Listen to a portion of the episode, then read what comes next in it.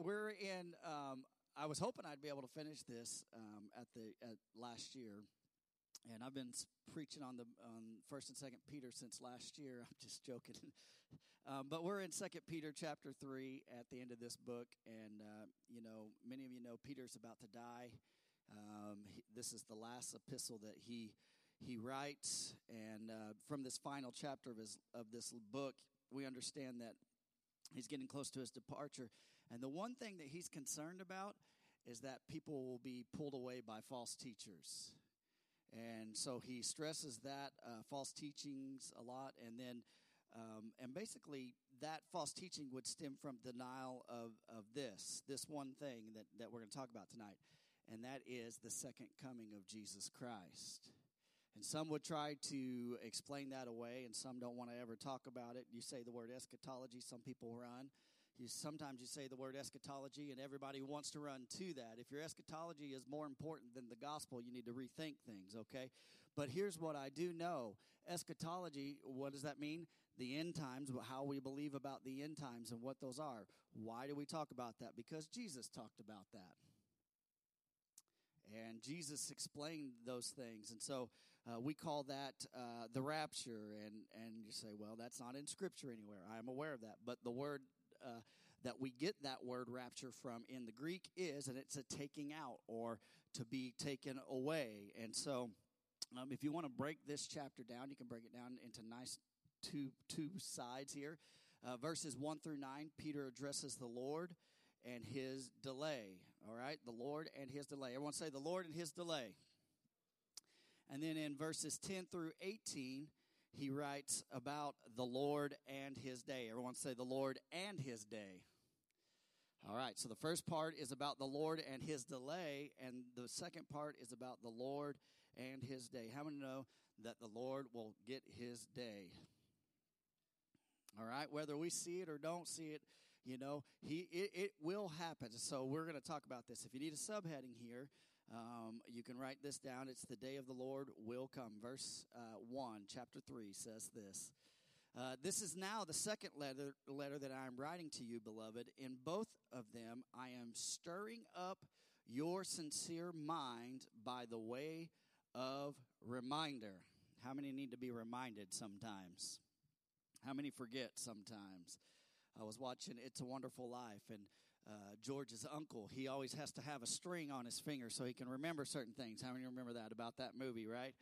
But it's interesting because in First Peter uh, chapter 1 verse 12, he talks about this and he says, "Put these things to remembrance to the to the group then." And so he is reiterating something. Hey, you need to remember these things that I've already taught you.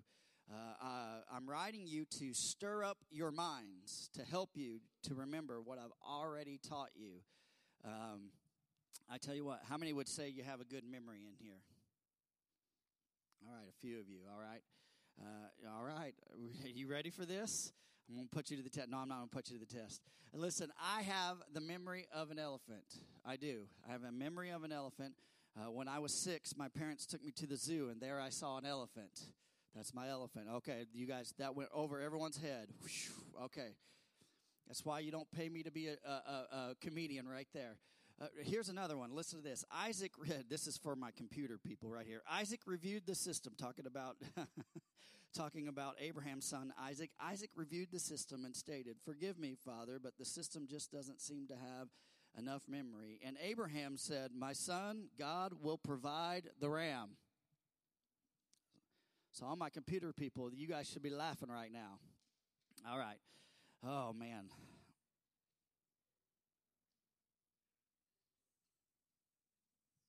Here's another one.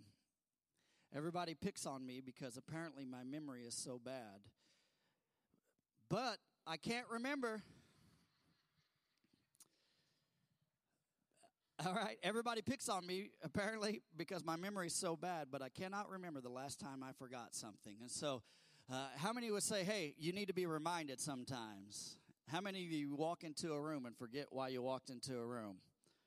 All right, a lot of hands going up right there. That and so and so uh, Peter understood this about us, and he said, "Hey, you got to call to remembrance the things that you were taught and the things that you know, the things that you've heard." That's why it's important to pick up this Bible every day and read parts of it because you know what? We have a tendency to forget what the what the pages of this book says and then when I go back and I review that and I say, like, God, you did say that. I remember you said that. Thank you for that. So um, so I need a reminder and you need a reminder. Everyone look at your neighbor say, You need a reminder. Now look at your other neighbor say, Pastor needs better jokes, all right? All right. Verse 2 says this that you should remember uh, the the uh, predictions of the holy prophets and the commandments of the Lord and Savior through the apostles. So, um, the only way that Peter's readers could notice uh, heretical teachings or false teachings was to compare it to the scripture of the Old Testament and what the apostles had taught them. They didn't have this book. And so how did they know what was what was false teaching and what wasn't false teaching by hearing what the apostles taught and by what the Old Testament told them. And so he so it's as interesting Peter here he puts his writing alongside the prophets of the Old Testament here. He's saying this, hey, uh, I have been inspired by the Holy Spirit uh, to write these two epistles because there's some things here that God wants you to know. So the same spirit that flowed through the prophet Isaiah flowed through Peter. The same spirit that pro, uh, that that flowed through Jeremiah, the prophet Jeremiah, and the prophet Daniel, and the prophet Ezekiel flowed through uh, uh, Peter as he is inspired to write this. It, and the same spirit that that flowed through all of these prophets also flowed through the apostle Paul and, and, and through Luke and John Mark and, and Matthew. And so we, we look at that. So we have to know that how many know that the Bible is d- divinely written by the Holy Spirit through man? It's the inspired word of God. That's what we mean. All right. Verse 3 says this Knowing this, first of all, that scoffers will come in the last days with scoffing. So, um, some people would say this I've read the prophecies, and and I've read, uh, you know, several books about that predict the day of Jesus returning, right? Some of you can quote some of those books where people said, hey, the Lord's going to return on this day, and everyone gets all excited up to that day, and then that day happens, and then the next day, you know, and the Lord doesn't come back, and, and you know, and, and so people see these things, and, and these well-meaning people i think they, they have good intentions um, but you know they, they really miss it because in matthew 24 36 it says but concerning the day and hour no one knows not even the angels of heaven nor the son. This is jesus speaking. He says but the father only knows when that time is coming. And so, you know, as a believer, this tells me that when people write, say, hey, the Lord is coming back on June 2nd in 2024, that tells me that they have not read or they have not applied the Word of God to their life.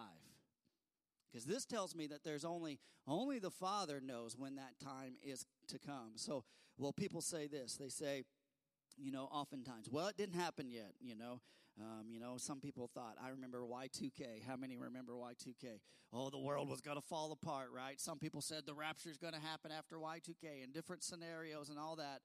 And, and, and, and people say this, the rapture didn't happen. And, and they say, you know, you, you people are wrong. And they scoff and they make fun of the fact that the Lord has not returned. And Peter says this, scoffers, they are scoffing. And, and, and here's what happens when scoffers scoff at the Lord because he has not returned, you know what they are doing? They are fulfilling prophecy right then and there. Because Peter says it right here that people in the last day will scoff when you talk about the return of Jesus Christ. And so when they begin to scoff, you know what you can do? You, the skeptic, the cynic, you can look at them and say, hey, you are fulfilling prophecy right now. High five. Prophecy update. Scoffers are scoffing, right? So he's warning us that, and the early church to be ready for people that will, will scoff at this ideal. So look at this. Following their own sinful desires. Why are they scoffing? Because they are following their own sinful desires. They will say, Where is the promise of the coming? For ever since the fathers fell asleep. Now, this is not giving dads, uh, uh, you know, don't fall asleep right now. I know some of you guys get on the couch at home and you're out. No, that's not what that's talking about. This is talking about those that have died and went on before. Even though the fathers uh, have fell asleep, all things are continuing as they were from the beginning of creation. So look at this. The root of skepticism and cynicism lies in a desire to follow one's flesh and fulfill one's lust.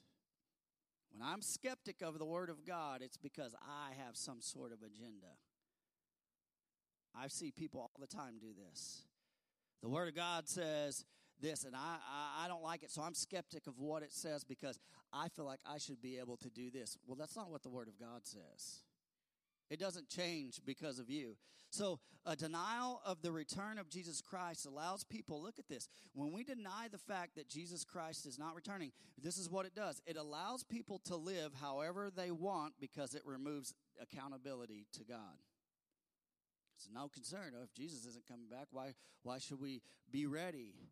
And you know, the scripture tells us this that Jesus is coming back for a pure and spotless bride. You know what that means? That, that, that is a beautiful thing. That means that God's not coming back after a broken moral church. No, He's coming after a pure and spotless bride. I'm going to get to that in just a few minutes, all right?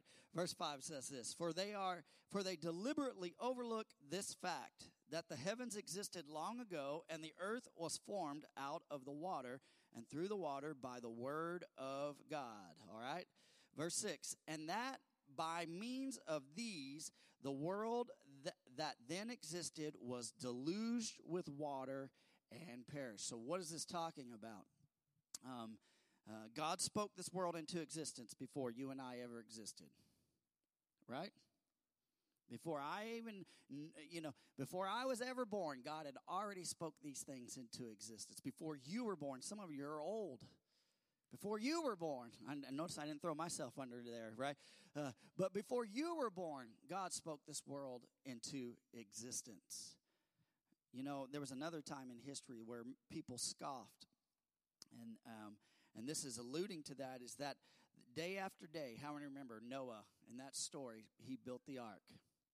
For 120 years, he built this ark, and, and Noah built this gigantic proportion of prophetic illustration. And while he's doing it, he had people scoffing at him and saying, What are you doing, crazy man? Why are you building this? Oh, the earth's going to flood. Oh, these these things. But and here's what happened. They were they were not laughing when the flood began. And when the, God closed the door, you know the story. They were banging on the door so they could get in. So too the world scoffs at us Christians who believe that Jesus Christ is the only way to heaven. It's interesting today. When I was in the hospital up there seeing Marla, I went and I went to the elevators and I, I saw a sign that said chapel and I was like, my, my interest piqued. I hadn't been to the chapel up there at the hospital and I, I walked into the chapel and the first thing I saw was, you know, this thing that says, we welcome all faiths. And I was like, okay. So I open the door and I go inside this chapel, and there I, I see, um, you know, a yarmulke and, and the Jewish prayer cloth laid out there. And then I look over, and then I see Muslim rugs in there. And then I, I go over to this counter over there. There I see a Bible. There I see a Koran. There I see some, some kind of writing from a Buddhist whatever, and all this stuff. And I thought to myself, man, we are deluged. Because here's what I know. This is what the scripture says in Acts chapter 4, verse 12. It says, And there is salvation in no one else. For there is no other name under heaven given among men by which men must be saved. What is that name? Come on, say it with me Jesus. And I don't care what the world tries to cram down your throat and what society says, you know, we're all one. There is one way to heaven, and that's through the blood of Jesus Christ. John chapter 14, verse 6, Jesus said to him, I am the way. I am the way. I am not a way. I am the way and the truth and the life. No one comes to the Father except through me. We say, boy, boy, that's very exclusive, Pastor. It is. Because Jesus, that's just the way he, he is. And the world scoffs at that and they make fun of us. But like, like the people in Noah's time, here's what happens. When we are taken out of here, they're going to be, eyes are going to peek up and people are going to go, I heard something about this. I, I learned something about this. And so just like Noah's time, when people miss the boat of salvation, you know, people are going to miss this moment to know Jesus Christ. Look at this. Verse 7 says this. But by the same word, the heavens and the earth that now exist are stored up for fire, being kept until the day of judgment and destruction of the ungodly. So, just as the world was destroyed in the day of Noah, Peter says it will be destroyed again. This time, not by water, but by fire. You know, Jesus or the Lord uh, made, made a promise. Said he would never flood the earth again and destroy it with, with, with by flooding it. But you know, here's what I've learned: let let people you know, make memes about the church. Let people draw uh, cartoons in the newspaper about prophets of doom, and let people make jokes about prophecy and these things. But can I tell you this? I, I've decided I'm going to trust the Lord, and I'm going to trust His word in all areas. Amen. And so look at this. Verse 8 says this But do not overlook this one fact, beloved that with the Lord, one day is as a thousand years, and a thousand years as one day. Um, here's what you need to know, and this is what you need to remember God will accomplish his purpose, he will accomplish his promises, and he will accomplish his will. Uh, even if it appears or it feels like it's a long time in doing so, God will always come through. You know, I, I love this this statement. His timing is uh, is always perfect. The Lord's timing is always perfect. And this is I heard I heard this growing up from some of the old time pastors, and they would say it like this: "The Lord is seldom early, but He is never late." Right? When you're praying for something, God, come through for this situation. He's seldom early, but but he is never late. He always he comes through when the time is right. So look at this. After after talking about uh, uh, the ridicule of the loss concerning the Lord and and his delay in verses one through seven, he shifts his focus here. Peter shifts his focus, and he begins to talk about the restraint of the Lord. This is the restraint of the Lord. Look at this. To understand this, we have to we have to know that the Lord uh, uh, completely transcends time. You know, that's hard for us to understand because we have a beginning and we have an end, right? God is the Alpha. Jesus Christ is the Alpha and the Omega. He has no beginning and end. He was, He is, He always will be. That's hard for us to, to fathom here on earth. But, you know, sometimes those things are, they just have to be a mystery to us. And when we get to heaven and we see Him, we'll understand it and be like, I get it now. I understand this. Look at this, verse 9. The Lord is not slow to fulfill His promises, as some count slowness, but is patient. Everyone say patient toward you. How many are glad that God has been patient towards you? Whew uh, uh, not wishing that any should perish. Everyone say, any. But that all should reach repentance.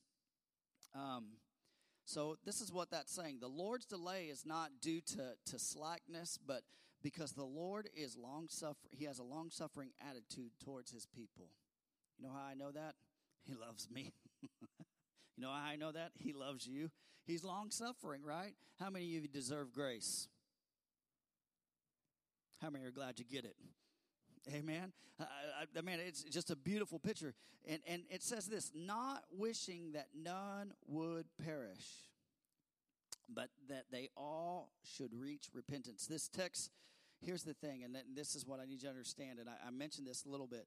You know, some people say there's multiple ways to get to heaven and all this. And that's called universalism, and that is a lie from the pits of hell. There's one way to heaven, and that's through Jesus Christ and Him alone. But but here's the thing: we, we can't use this verse to say that. You know, this text doesn't teach universalism, but this references God's desire. You want to know what God's heart is? He loves everybody.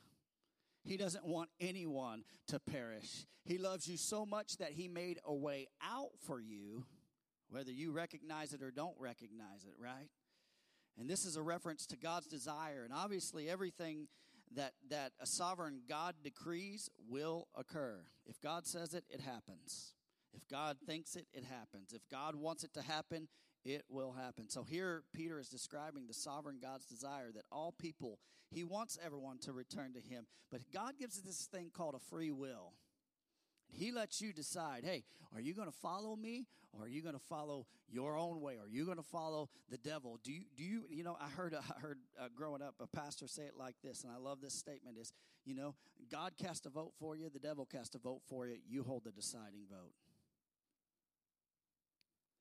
And you get to either link up with God or you get to link up with the devil, and you get that choice in your life.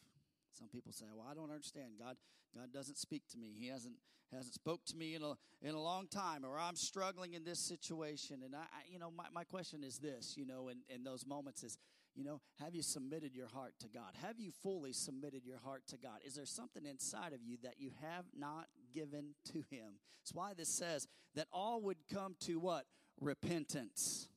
Oh, I hate that word because you know what repent means turn away. Ah, you know what that you know what repentance does? I'm going to die to myself here because that's what I really want, but I'm going to get away from it. That my pet sin, that's what I want to do, but repentance says, "No, I love you, Lord, more than I love that." Willing to give that up. So look at this. Second Timothy uh, verses 2 or chapter 2 verse 3 and 4 says this this is good and it is pleasing to the sight of God our Savior. Verse 4 says, Who desires all, everyone say all, people to be saved and to come to the knowledge of the truth. And when I read something like that, all I can say is, Thank you, Lord. Thank you, Lord, for that. I don't deserve that, but thank you. Thank you, Lord, for being so loving and long suffering towards those who don't know you. And this shows God's nature and, and, and, and, and honestly, as a believer, this should bring an urgency within. If you know Jesus as your personal Savior, that should bring an urgency within you to tell everyone else about Jesus Christ so they can know. Verse 10 says this But the day of the Lord. Everyone say, But the day of the Lord.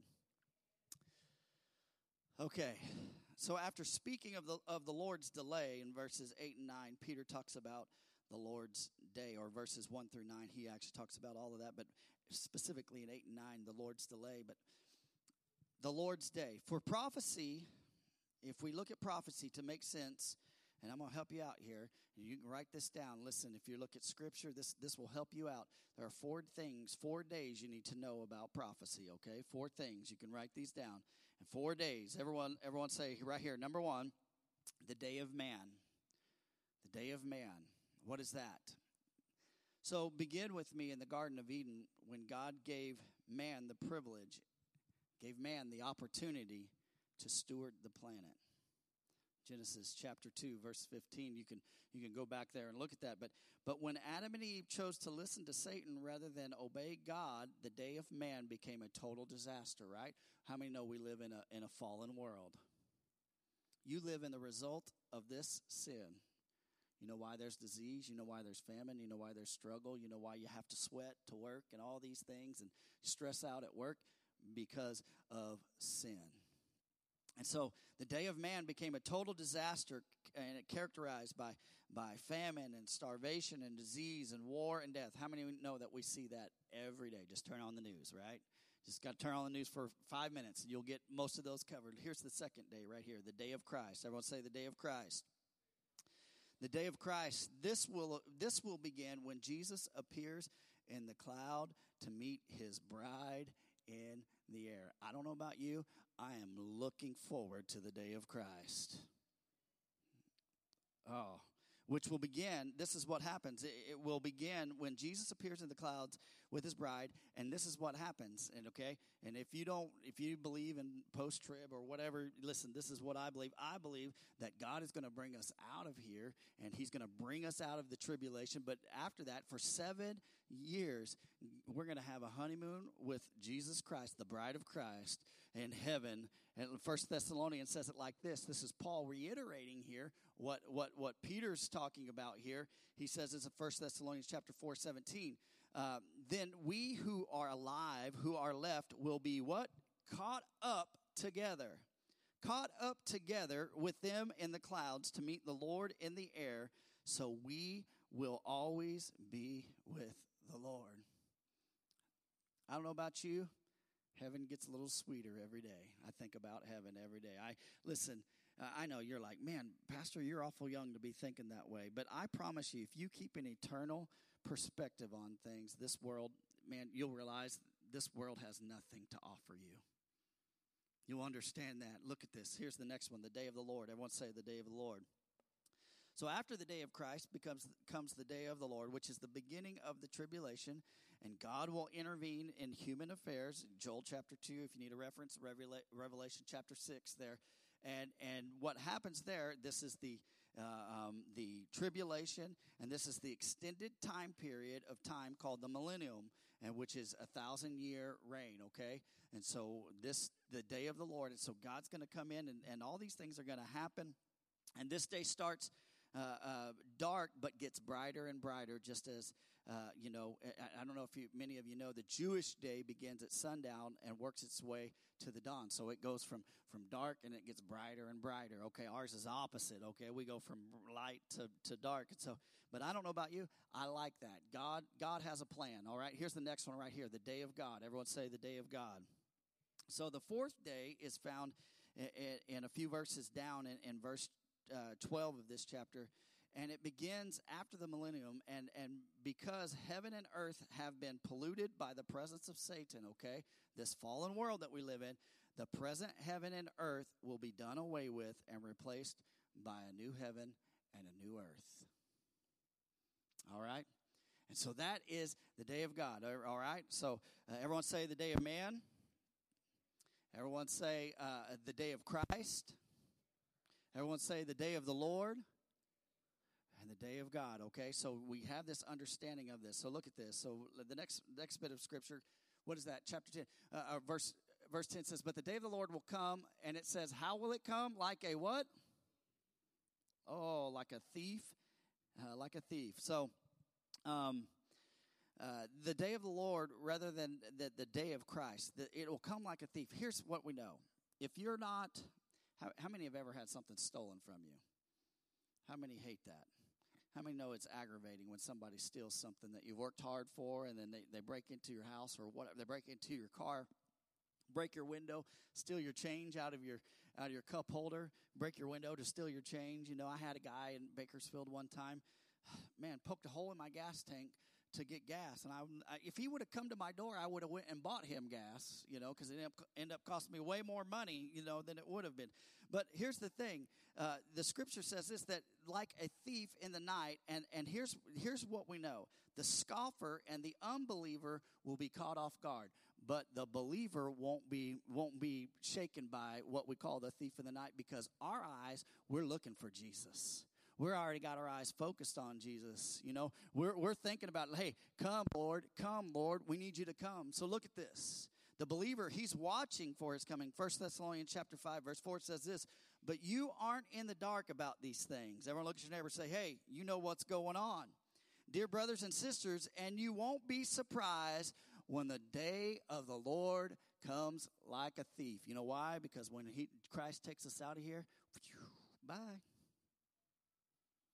I'm out of here. So, how many, uh, some of you can probably relate to this. My parents made me watch this series growing up, and it was called A Thief in the Night. How many have ever watched that?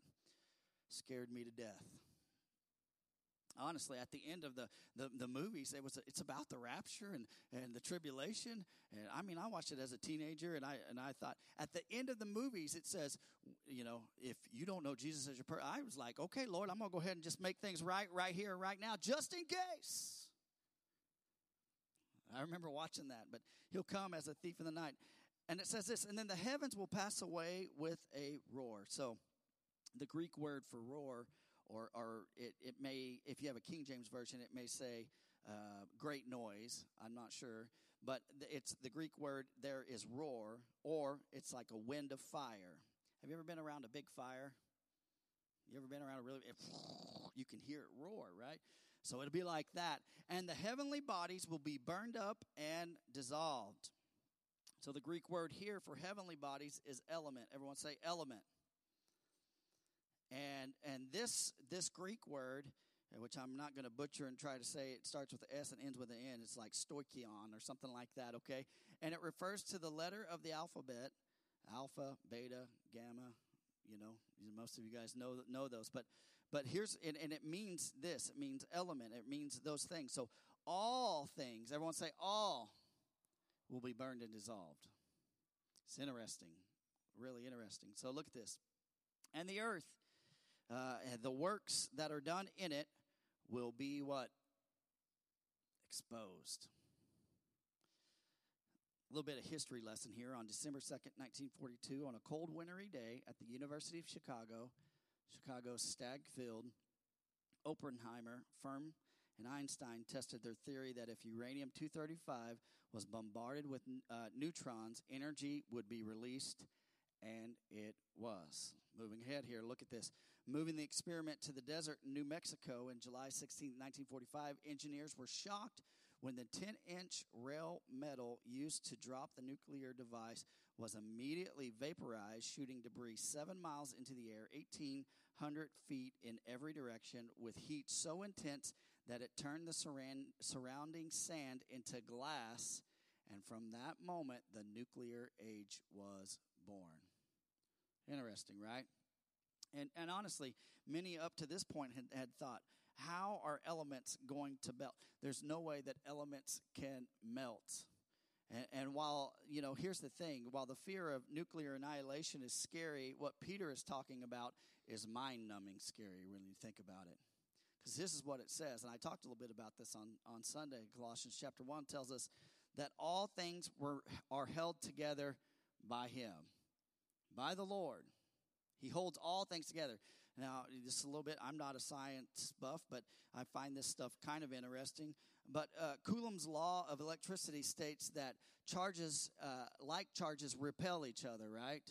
Opposites attract, right? We, we've heard that. What keeps, and this is the question then, what keeps the positive charged protons in the nucleus of every atom from pushing apart? It's interesting when you think about this, and maybe you're smarter than me. Maybe you can explain this to me. You know, the scientists they they don't really have an explanation for what is making these things because we know, uh, like particles, they repel each other. So, what is keeping these things together? And scientists they don't really know how to say this, so they just say, ah, it's atomic glue. That's what their their loose loose term is. And so, we, however, know that that in Scripture it tells us that by Him all things what hold together that he upholds all things with the word of his powers, what Hebrews 1 3 tells us. It's amazing to me, you know, as a believer, I believe that God keeps us sustained. I believe that God keeps us by his hand in everything. Uh, but, uh, you know, here's what we know. I, I and, and maybe believe this. You don't have to believe this if you don't want to believe this. But, but I believe there's a day when the Lord lets go of those things and things are destroyed and obliterated and done away with in, in the day of the Lord. Look at this. Verse 11 says this Since all things are thus to be dissolved, what sort of people ought you to be in, in lives of holiness and godliness? So, in everything we strive on on this earth will just eventually be dissolved some of you say, well, what should be my priority then? Well, that should help you think. You know, if things that you own will just be dissolved, you know, uh, it makes you think. There's a rabbi, his name is Chaim Herzog, and, and he's a prominent scholar and a lover of the Torah. And he, he lived in the old section of Jerusalem in a small apartment containing only one chair, one desk, and one bed. So he had a very small apartment, one chair, one bed, and one desk. And, and, and this lady came to see him, a prominent lady from New York, and she said, Rabbi, is this your house? And, uh, and she was from New York, and he said, Yes, it is. And she said, uh, Well, where is all your furniture? She asked. And the rabbi quickly asked her, you, you know, uh, the rabbi quickly asked the lady from New York, he said, Where's your furniture? And she said this. She replied, I don't bring my furniture because I, I'm not from here. I'm not from Jerusalem. I'm, I'm from New, New York. I'm traveling. In which the rabbi looked at her and said, Ah, so am I. And honestly, the things of this earth will pass away, they'll disappear. All the money in your bank account, your kids will spend it, the world will spend it, the government will take it. Right? Your house, there's houses that were built that people endured that are falling apart right now. Those things will disappear. The message of the Bible from cover to cover is this. Listen, it is this. From cover to cover is this. We are pilgrims and sojourners traveling through this earth. And why we live in this earth, man, it may seem like a long time to us. It's a little blip in compared to eternity. It's a really small small piece of eternity. So so God can bless you. Listen, you say, Pastor, I shouldn't be blessed with the house and the car. No, no, no, no, no. I'm, that's not what I'm saying. I think you know what you ought to do what you can. Have the, have the best things that you're able to have in a budget. Come on, some come on, somebody, right? Um, but here's the thing: they shouldn't be the highest priority to us because those things will dissolve. Peter is telling you and I, hey, keep your eyes on the big picture. Look at the coming day of the Lord. So look at this, verse 12.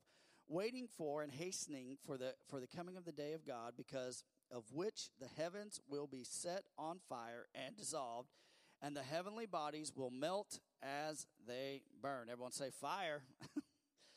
the Greek text is that we don't uh, look for the, the day of God passively, but that we actually uh, you know, and this is interesting, have the ability to speed it along. You say, "Well, time out, Pastor. How can I how can I make it get here faster?" Right? Is that if God is sovereign, and we know that God is sovereign, how can I make it get here a little bit faster? So I'm gonna give you two examples. There's there's plenty of examples in Scripture, but but the Scripture we see a sovereign God affected and impacted by His people and their cooperation. You have a role to play. Look at this. I remember this the 12 spies that Israel sent into the promised land, right? When they sent them into the promised land, you know what? How many came back with a good report? Two. Dos. Two. Caleb and Joshua. Hey, there's giants over there. There's huge grapes, but we can take it. Let's go. Let's go. Right? Ready to take ready to take the promised land, what God had given them. How many said no? Ten. Ten, ten said no. And look at this. Look at this process. Because their their hearts would not trust the Lord, the ten the ten made made them not be able to go, and they slowed the timetable of them going into the promised land by what forty years. God said, "Oh, okay, this generation is going to die out. You guys aren't going to get to see it." So look at this.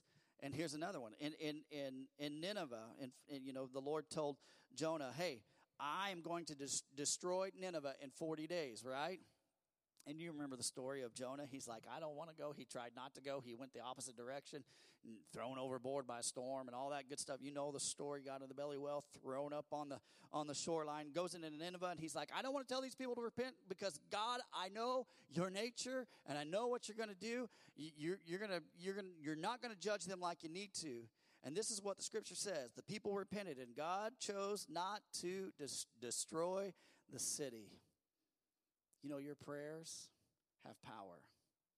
You know, the sovereign God of the universe likes to listen to you, likes for you to be in tune with what He's doing and saying, hey, ah, I hear that. So, what does that tell us? God is sovereign. Yes, God is in control. But here's what He does He factors into His sovereign plans the attitude and the cooperation of your hearts. Knowing this about the Lord, Peter tells us that we can hasten his return. How many of you guys are tired of, of the world? How many are tired of disease? How many are tired of pain and sorrow? And, um, you know, Peter gives us two ways that we can hasten the, the day of the Lord. And, and, and the way that we can do that is this we can hasten the day of the Lord in our prayer. Number one, prayer. Everyone say prayer. In teaching us to pray, Jesus said this. Um, and in Matthew chapter 6, verse 10, he said this that we ask that his kingdom come. Not my will, Lord. Your, your kingdom come. Your kingdom come.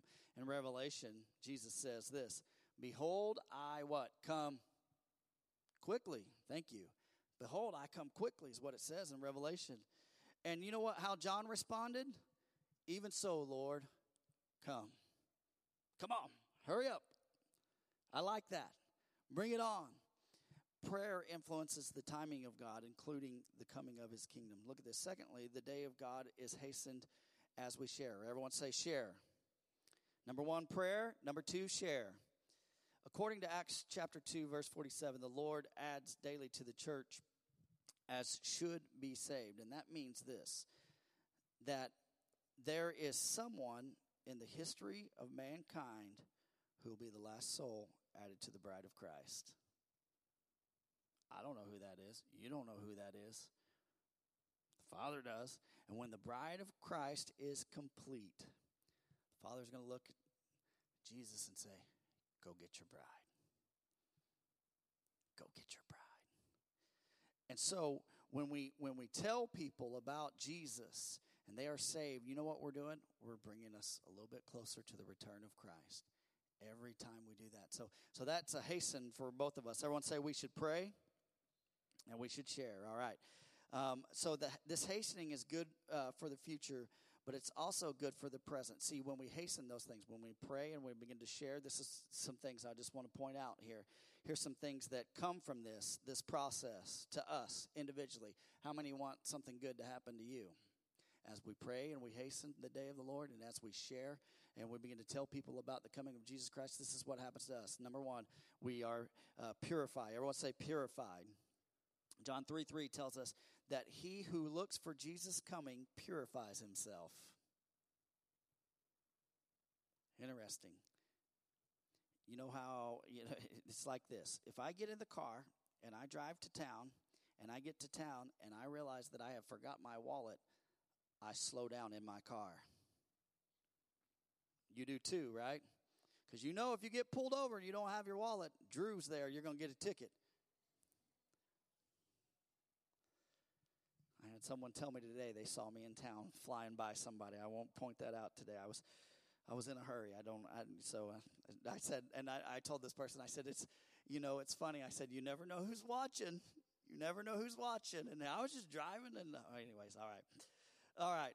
So, so what happens is when we know that the day of the Lord's coming, we we purify ourselves and say, God, I, I want to be ready. I want to be pure. I want to live right. Look at this. Number two is peace. Everyone say peace. The one who looks for the Lord's coming, uh, here's what happens when we're looking at the big picture of Jesus is coming, we don't worry about all the small stuff. You know what I mean? Oh, man, this world's terrible. It is, but guess what? Heaven's right there. Whew. This is bad. That's good. You know what? I got my eyes on that. The news is just the news. And, and, and, and you know, here's what I know. No matter how bad things get, one day I'm going to be out of here. And, I, and here's what I know I don't have to be uptight. Oh, come on, somebody need to hear that. Some of you need to not be uptight because guess what? You ought to have the peace of God because something better's coming. You know, it's kind of like the last day of work before you go on vacation, right? Are you really working? Probably not. Your head's already headspace is already thinking about the beach down in Florida. Some of you know what I'm talking about, and your boss is like, "Get out of here! You're not any good today. Just go." You know, that's our thing is we don't have to worry about what heartache there is in this world. Yeah, things happen. I understand that. Things can try to steal our peace, but this is what I know. I, I begin to understand why my great grandma was the way she was. She always talked about, why did she always talk? When I was young, I didn't understand. Why is she always talking about heaven? Because she knew and she saw the big picture. Here's the third one purpose. Everyone say purpose. When we are looking for the Lord, we understand our purpose of building his kingdom. Why?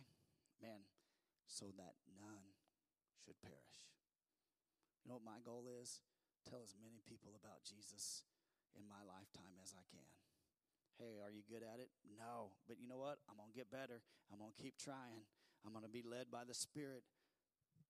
You know, here's what I know is when, when we live with the kingdom purpose mind. We don't have to get our way, but we we live in his purpose. Here's what I've learned about living in his purpose. It is never boring. It's never boring. I, I can promise you, go with me sometime to the hospital there is never a boring moment. I, I run into people all the time. And, and I, today I had this beautiful conversation with this gentleman who was taking me up to the room. He was guiding me up there as a, a volunteer, and he, and and I said, "I thank you for leading me up here." I said, "Usually my wife's here to direct me," and he chuckled at me and he said, "Yeah, I had one of those wives," and uh, he said, "You know, we were married for 56 years," and he told me 56 years, five months, and 10 days. I mean, he had it down to, and I thought, man, what this this guy is beautiful, and and he was having a good. I was having such a beautiful conversation with him, and I left that moment encouraged by this gentleman who I don't know his name, but he, man, he led me to the room, and I was like, "Thank you, sir." And he said, "You're more than welcome." And I said, "Thank you for volunteering here and doing what you do."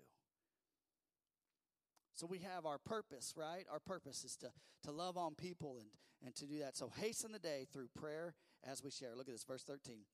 But according to his promise, we are waiting for uh, the new heavens and a new earth in which righteousness dwells. Why a new heaven? Why a new earth? Because that last line right there, where righteousness dwells.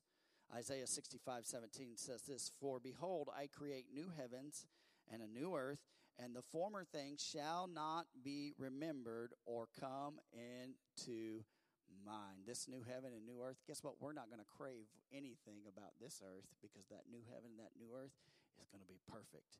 The Hebrew word there in, in Isaiah is bara, and bara refers to the act of creating something from nothing. Only God can create something from nothing.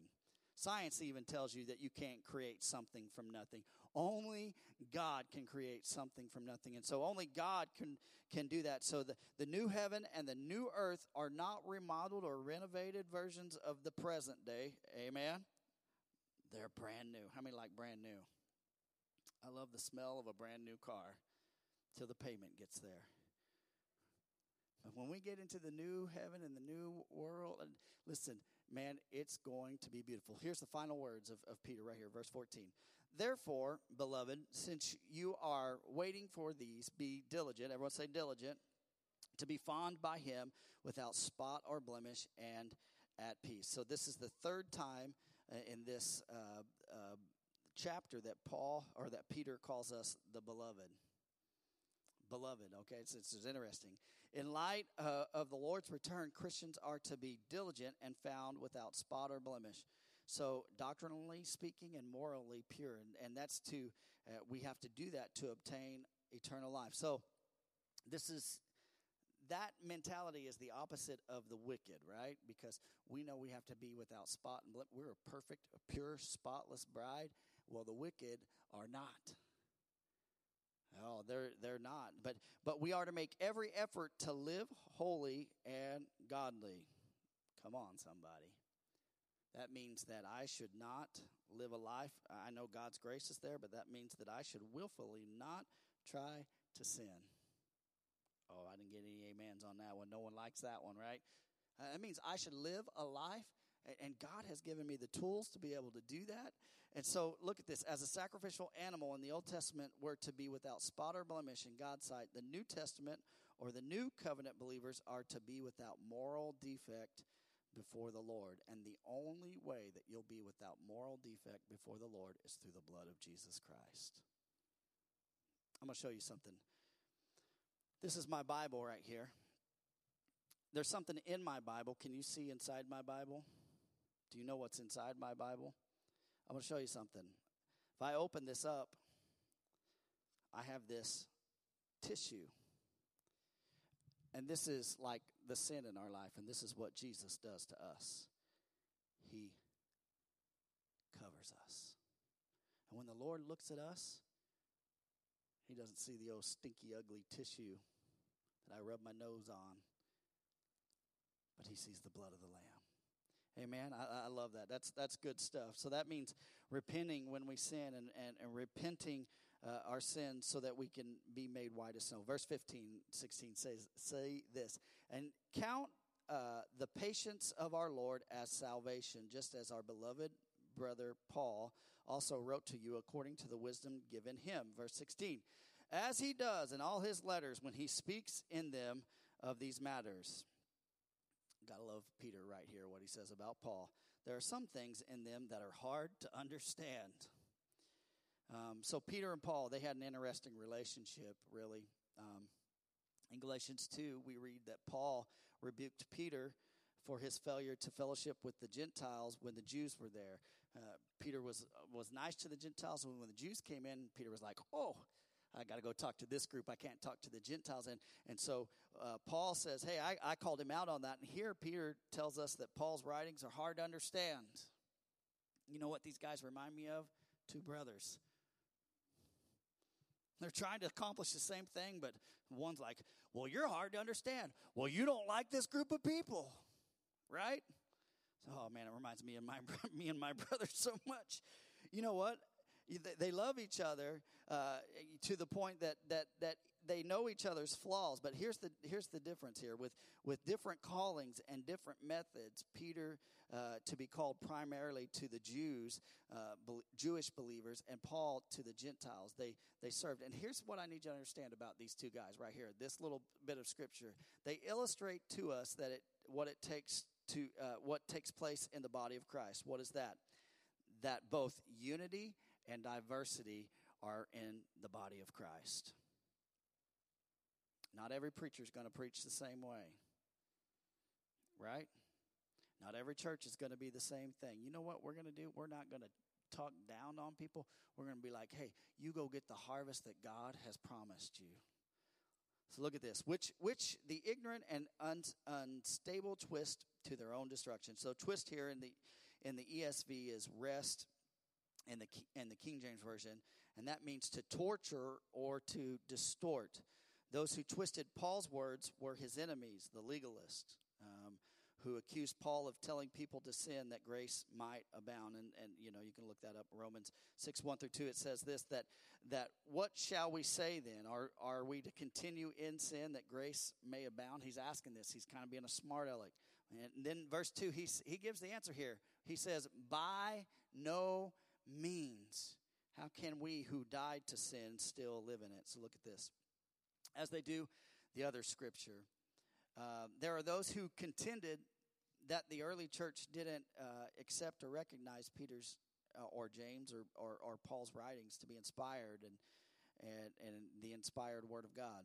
But such is not clear here because Peter's placing Paul's writings on the same plane of Scripture here. He's saying, hey, my brother Paul, we may have our differences.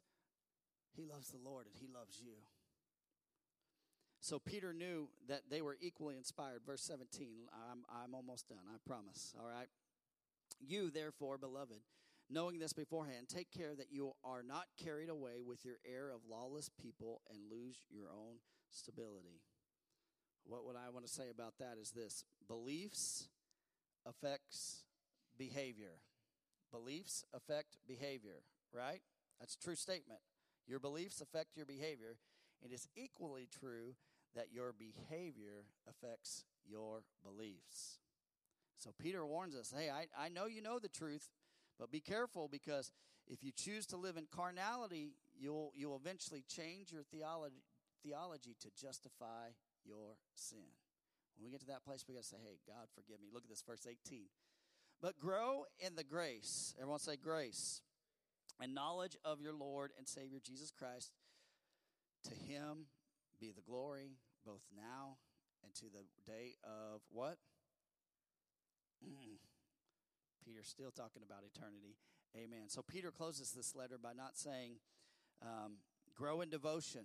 It's not, I mean, that's not a bad thing. Devotion's not bad, but it's not the point. He doesn't say, grow in zeal. Okay, nothing wrong with zeal, but it's not the point. He doesn't say, grow in holiness. He, he, you know, holiness is good. There's nothing wrong with it. But, but he closes this simply by saying this grow in the grace of God. And I love this. This is a great statement. Is this grace is not the starting point, it's the only point of the believer. Amen. Amen. How many are how many are thankful for the grace of God? I mean, I there is a lot to unpack in that little little chapter, and I I cut a lot out of there, so you can be thankful for that. Amen. All right, we'll come back in another day. Someone said, "Yeah," over there. I don't know who you are. I'm praying for you. All right, uh, but uh, if you have a need tonight, how many would say, "Hey, Pastor, I got a need," and we just want to pray.